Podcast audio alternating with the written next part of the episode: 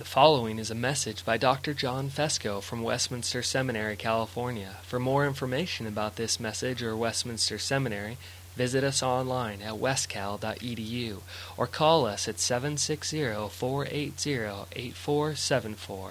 That's online at wscal.edu or call us at 760-480-8474. Uh, let's uh, open our Bibles to the prophet Haggai. Prophet Haggai. And for our visiting uh, prospective students here, my name is John Fesko. I'm the academic dean, which means I put a lot of paper in a lot of different boxes.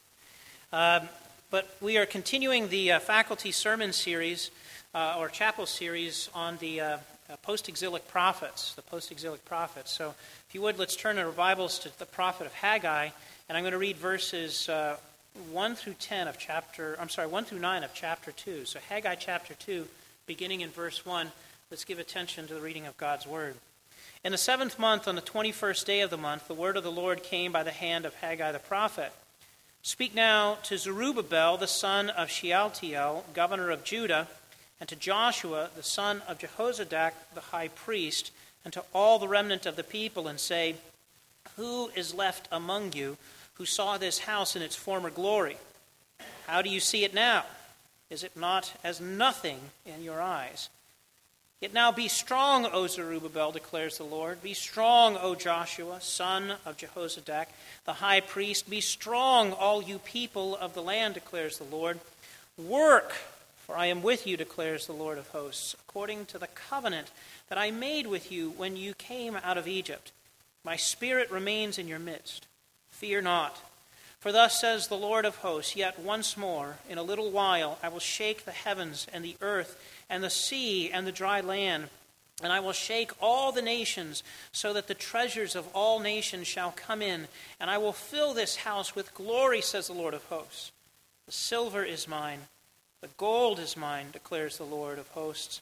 The latter glory of this house shall be greater than the former, says the Lord of hosts and in this place I will give peace, declares the Lord of hosts.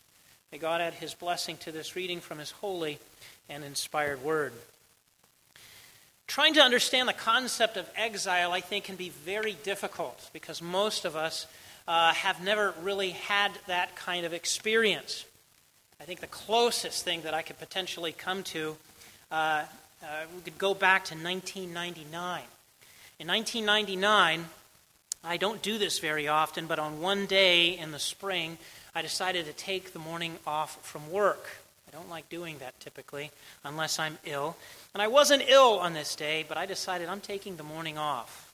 I went and bought a movie theater ticket, and I sat down in the movie theater, and I waited for the movie to get started. And as the 20th Century Fox uh, logo had appeared on the screen, and then in the green sparkly letters, Lucasfilm Limited appeared on the screen. Um, and then the, the, the uh, John Williams theme song to Star Wars started up, and the scroll began, and it said Star Wars Episode 1. It had been 22 years, 22 years since I first sat in a theater in downtown San Francisco with my dad and my brother. I was seven years old when I first saw the in first installment of Star Wars. I think that's the closest thing I can come to exile. Um, why? How in, this, how, in, how in the world is it possible to say that this is the closest thing that I could come to exile? Well, because I had waited uh, for 22 years to see what else would happen in the story. Um, I wanted to know what was going to happen. I wanted to know, you know, how did Darth Vader come about? Um, and what was funny is that after I got back from the movie, I emailed a number of my friends, and a number of my friends had also done, you know, similar things. They'd played hooky and gone to see this movie. And a number of them were gravely disappointed, you know, for a number of reasons of which I will not go into. And part of me thought, well, maybe it had to do with the fact that when you first saw it, you were about seven years old, and when you're 29 years old, there's, you know, you're looking at it as the, through the eyes of an adult rather than through, through the eyes of a child. Now, maybe this says something about my psychology in that I liked it, so I thought, well, maybe I'm just a seven year old at heart. I don't know. You see, that's something, that's just a fragment, a sliver, I think, of what's going on here in the prophet Haggai particularly in the second chapter. You see, the people of Israel had been taken away into captivity, either by the Assyrians or the Babylonians. And that they had lived in exile for 66 years. 66 years. It's uh, 3 times 22 you know, at least in comparison with my own experience. But unlike having some memory of an early childhood experience, something that was joyful to me, the Israelites had a very different experience. You see, they had been separated from the land for 66 years. And it's not just simply a question of, gee, I want to get back home, though I'm sure that that fed into it, but rather it's the idea that they had been separated from the presence of God on earth for 66 years. You see, because in Israel, the center of their life was ultimately supposed to be the temple of God, the dwelling place of God on earth. So, for the Israelites to be separated physically from their Lord, from their covenant Lord, for 66 years would be somewhat traumatic and difficult for the faithful Israelite. And so they were brought back into the land. And at first, the prophet Haggai, and you see this in the first chapter, he had to prod them a little bit. They were a bit concerned more so with building their own homes when they were uh, with uh, building the house of the Lord, with building the temple. And so uh, the prophet, uh, through the instigation of the Lord, was able to uh, encourage them to expend their efforts and their energies in building the house of the Lord. And so here we come upon the narrative in the second chapter of the prophet Haggai. And in terms of verse 1, we're, we're, we're given the uh, information that it was the seventh month, the 21st day uh, in the second year. And that may not seem all that important, but we should know from Israel's past that they were ultimately they were celebrating the feast of tabernacles, the feast of booths. In other words, they were remembering their past through this divinely ordained festival that the Lord had given to his people on the heels of the Exodus. I mean, think of it, if you will, in terms of our own celebration. Say it was the 4th of July. That's the closest thing I think that we have in our own uh, culture. What they were celebrating is God's miraculous deliverance uh, from Egypt. And so they were celebrating this. But as they were celebrating, so you can imagine, they had been separated from the land for some 66 years. They were celebrating, they had completed uh, rebuilding the temple. And I'm sure some of the younger people were probably thinking, you know what, we feel pretty good about ourselves. Uh, look, we've rebuilt the temple, we've done what the Lord has called us to do. But there were some of the older people that were there who looked upon the tabernacle with a bit discouragement, a bit of sadness, in a much greater way than the sadness, perhaps, that some of my friends had done when they had gone back to the movies to see this series. See, it wasn't just childhood disappointment, but rather they knew the former glory of the Solomonic temple. They knew because they had seen it with their own eyes. They had seen it with their own eyes as younger men and women they had seen the tabernacle, and I mean, the temple in all of its glory. They undoubtedly knew of the precious metals that had gone into it. They had seen the high priest uh, decked in his uh, priestly robe with the, uh, the precious stones, the gold filigree. They had seen the temple in all of its glory. Not only that, but in terms of the day of dedication, when Solomon had dedicated the temple, they undoubtedly remembered that the priests were not able to enter into the temple because the glory of the Lord filled the entire tabernacle so, or temple so much so that it drove the priests out. And you think about it also in these terms that in first the first king's narrative in the, de- in the uh, dedication of the, ta- the temple, Solomon uh, slaughtered uh, some uh, 22,000 beasts in sacrifice. I mean, you talk about making a significant impact upon the memory of someone, and then as they look upon the tavern or the, the temple that they have rebuilt, the prophet says, Who is left among you who saw this house in its former glory? How do you see it now? Is it not as nothing in your eyes? In one sense, I think he's appealing to the older people in the, uh, the crowd. Say, don't you remember how it used to be? But also, too, I can't help but think that maybe in a pastoral way, he's taking some salt and maybe pouring it in a slightly open wound. In other words, he doesn't want the younger generation to think that their future is wrapped up in what they have just completed. He doesn't want them to think that this is all there is. It's funny, so often in this life, and you see this at least on smaller scale in the life of the church, in the life of individual Christians, and even in the life of the unbelieving uh, world, where people will trade their heavenly inheritance and the blessings of the covenant for the smallest and seemingly most insignificant of things. People would rather have wealth than eternal life. Uh, people would rather have uh, a fling rather than fidelity. And you see them trading uh, their covenantal inheritance for a bowl of lentil soup, if you will.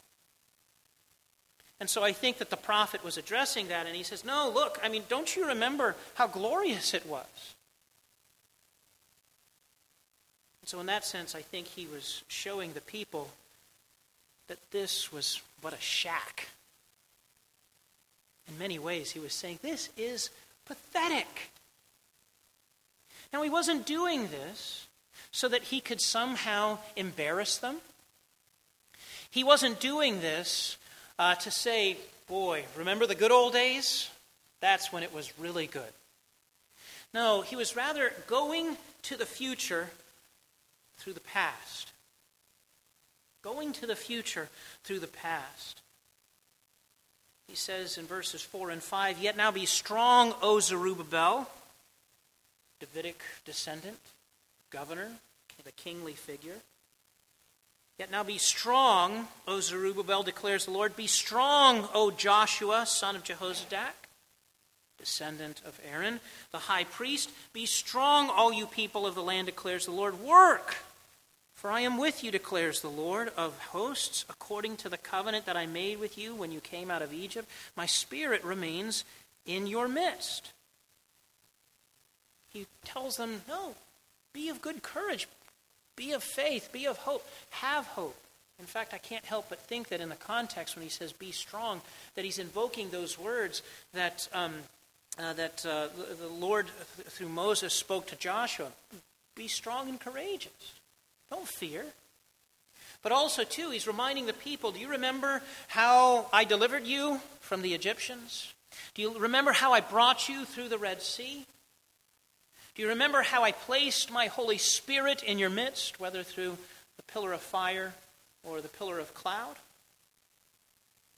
Well, just as I was with you then, I am with you now. In other words, don't let the circumstances, as bleak as they might appear, lead you to believe that I have somehow forsaken or abandoned you. So he brings them to the past, but he doesn't bring them to the past to remember the days of old. He's not remembering the good old days. So often people can think, well, if it could only be as good as it used to be. They're constantly living in the past. I remember having a number of discussions with people in my congregation over the years, and there was a dear uh, gentleman in my congregation who said things were just different. They were just better back then when I was a child. Things weren't as awful as they used to be. And I think it was as a little bit of selective memory. He grew up around in the 30s. And I also remember during the 30s, we had one of the worst crime waves in the history of the country. You had, uh, you know, uh, stellar figures like uh, Machine Gun Kelly and all of those names of old, where they would go in and machine gun uh, police officers. And I think, well, you know, as bad as it is now, I don't think we necessarily have it that bad. He had a selective memory. That's not what Haggai's doing. He's not saying go back to the past and just glory in the past. He's saying, no, remember what God has done in the past. He was with us in the past.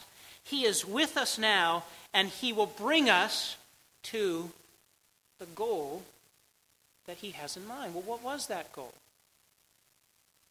Verses 6 and following For thus says the Lord of hosts, yet once more in a little while I will shake the heavens and the earth and the sea and the dry land, and I will shake all nations, so that the treasures of all nations shall come in. And I will fill this house with glory, says the Lord of hosts. The silver is mine, the gold is mine, declares the Lord of hosts. The latter glory of this house shall be greater than the former, says the Lord of hosts. And in this place I will give peace, declares the Lord of hosts. In not so many words, he's saying, you think you remember the Solomonic temple and how great it was, and you certainly remember how great it was over this small shack, you ain't seen nothing yet. That's what he's saying. He's saying that I'll shake the nations. Again, I think invoking some of the imagery of the Exodus narrative, in that what was it that the people used uh, to build the tabernacle but the gold of Egypt? The gold of the Gentiles, if you will. And so he's saying, once again, I'm going to shake the nations. And I'm going to bring in their gold, their silver, and I'm going to rebuild this house. Because in the end, he says, it's not theirs, it's mine. It's my gold, it's my silver. But then he also says, he says, if you think the glory of the Solomonic temple was something, no, the glory of this latter house will far surpass the glory of the temple, even in its heyday, in its most magnificent and glorious manifestation. And he says, And I'm going to give you peace.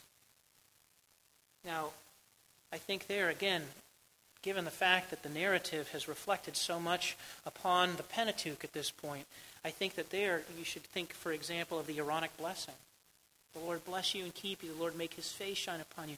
The Lord uh, lift up his countenance upon you and give you peace. In other words, to be in God's presence for God's people was to bring peace. And so, what he's saying is don't look upon your present circumstances and think that God has somehow abandoned you. No, he will continue to be with you. He will rebuild this house, and his presence will remain in your midst. And because his presence will remain in your midst, he will give you peace. So, when would these things occur? Well, though many have believed that a number of prophecies, such as this one, or say, for example, Ezekiel's temple vision in the uh, closing portions of his book, um, mean that we're supposed to await the construction of another brick and mortar building, I don't think that that's the case. I've often said, and it perhaps shocks people, but I'm glad that Dome of the Rock is built upon the Temple Mount. In other words, I'm glad that there's a Muslim holy site on top of Israel's site where the temple used to sit. Why? I guess I could be wrong about this and, you know, watch if all of a sudden left behind is true, and then I will be very embarrassed. But I can't help but thinking that what God has done with through that providence is to say, never again here on this site. Never again here on this site. So I'm glad from a certain point of view. In other words, I'm not saying that we should promote Islam, of course. But I'm glad that Dome of the Rock is there. Why? Because the Lord has begun to build his house, and it is not made out of brick and stone, but it is made out of you. It is made out of you. You founded and built upon the foundation of the apostles and the prophets, with Jesus Christ, the chief cornerstone. I never knew what a cornerstone was until I was watching the home network. I have various interests, so I have to keep that in mind.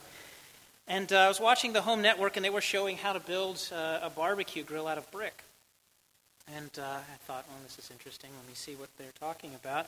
And they talked about it, and they started talking about the cornerstone brick.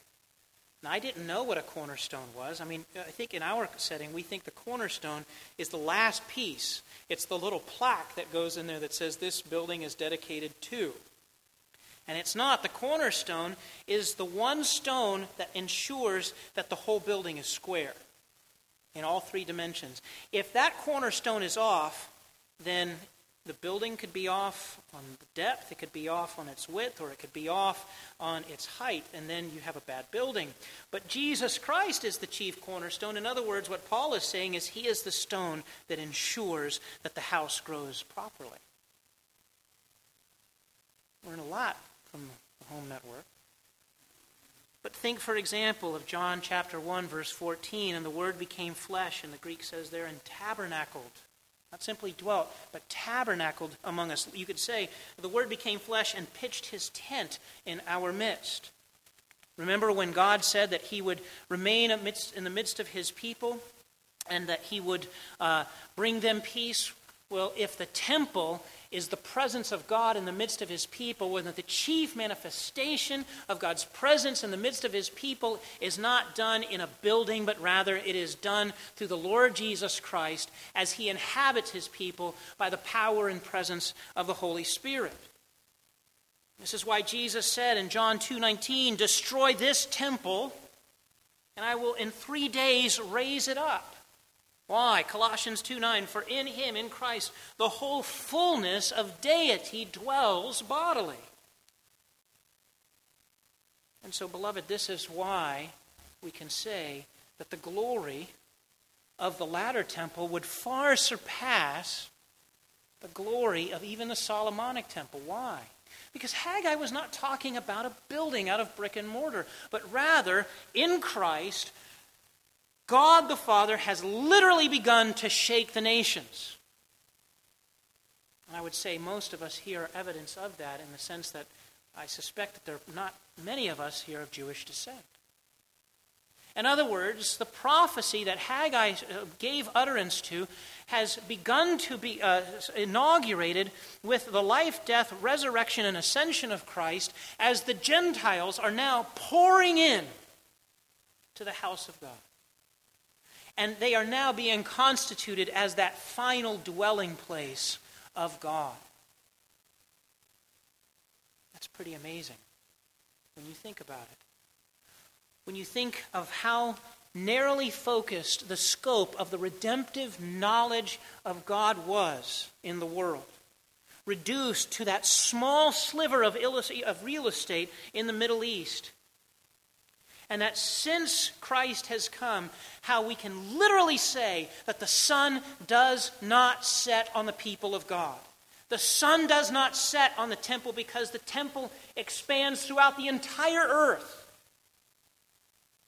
That is far more glorious than any one physical building could ever be.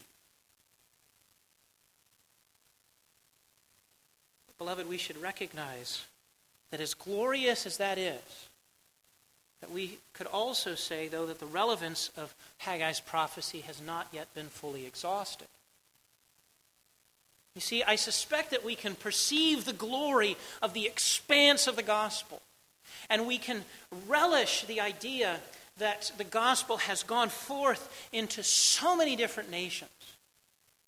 I think that when, if it were the Apostle Paul to look out upon how far and wide the gospel has spread, that Paul would weep tears of joy, knowing that the gospel has gone forth into China, into India, into the Middle East, into the United States, to all over the world. But yet I can't help but think that as we reflect upon this inaugurated promise that we look out upon the church and maybe we are given a certain sense of dis ease. In other words, we, we think, well, yes, it's glorious, but maybe we're kind of like Haggai's people and that we look out upon that shack and we think, it's not as glorious as I had hoped. In other words, perhaps the words of the hymn that we sung earlier my apologies to Dr. Godfrey for not singing a, psalm, but I thought this hymn would work too. Um, Though with a scornful wonder we see her sore oppressed, by schisms rent asunder, by heresies distressed. Yet saints their watch are keeping, their cry goes up, How long?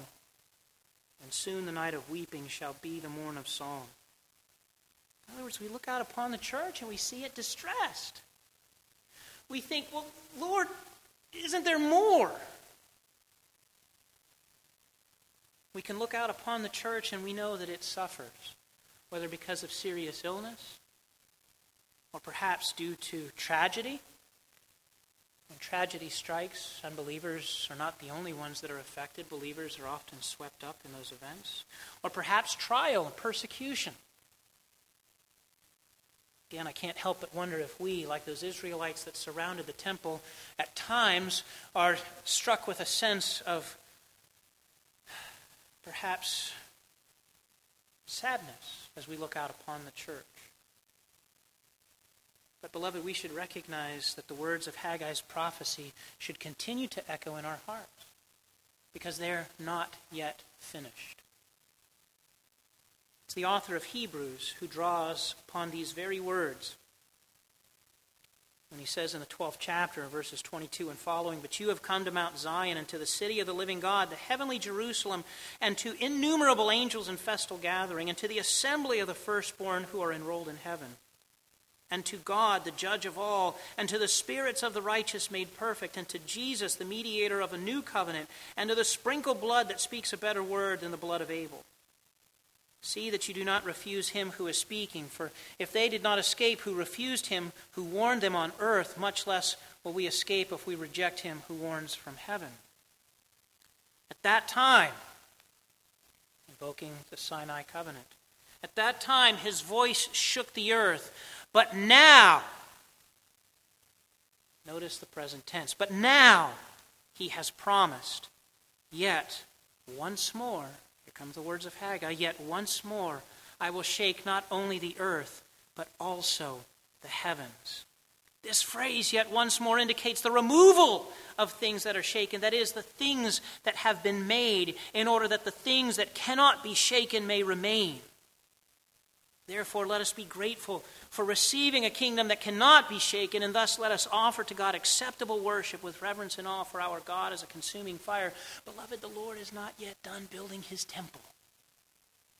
We may look out upon the church and be distressed by what we see, but we should take hope because of what the author of Hebrews says. As he said, Yet more, and once in a little while, I will shake the heavens and earth, and he will take away, he will clear away everything that does not belong. And the only thing that will be left standing is the church of Jesus Christ.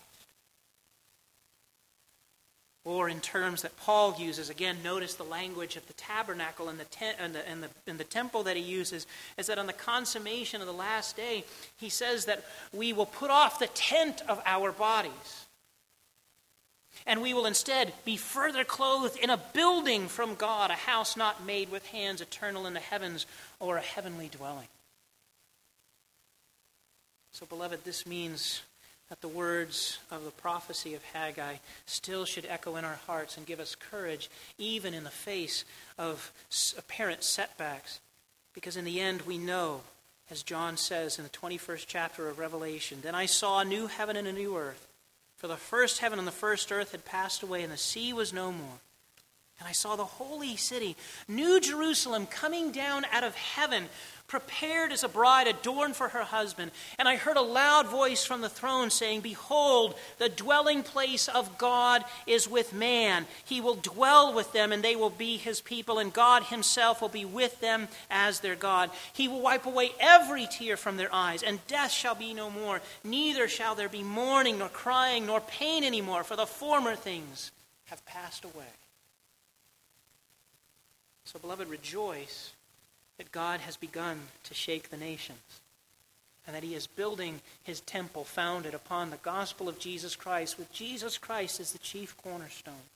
Rejoice that you, as living stones, have been incorporated into this temple. But do not be distraught at the present low appearance or the mean appearance of uh, God's temple.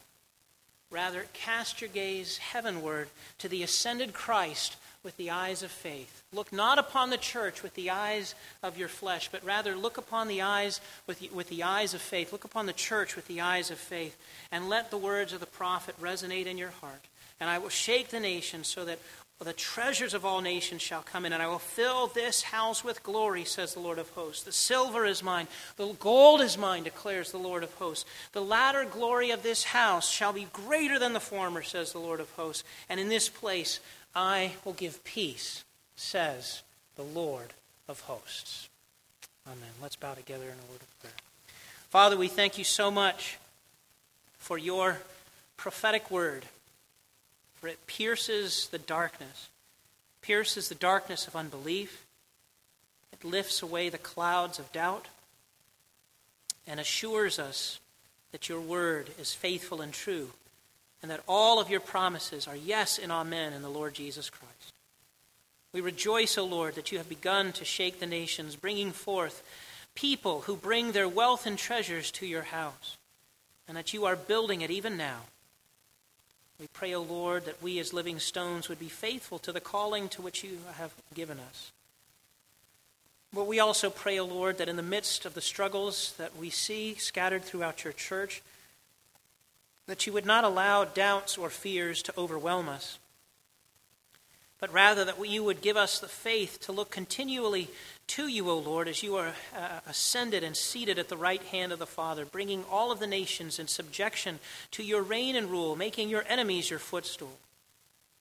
We pray, O Lord, in this way that you would fill our hearts with hope, knowing that on the last day you will remove everything that is temporal, everything that offends, everything that does not belong, and that the only thing that shall remain is that glorious temple of the Lord, the Lord dwelling in the midst of his people as well as even in his people through the power and presence of your Holy Spirit.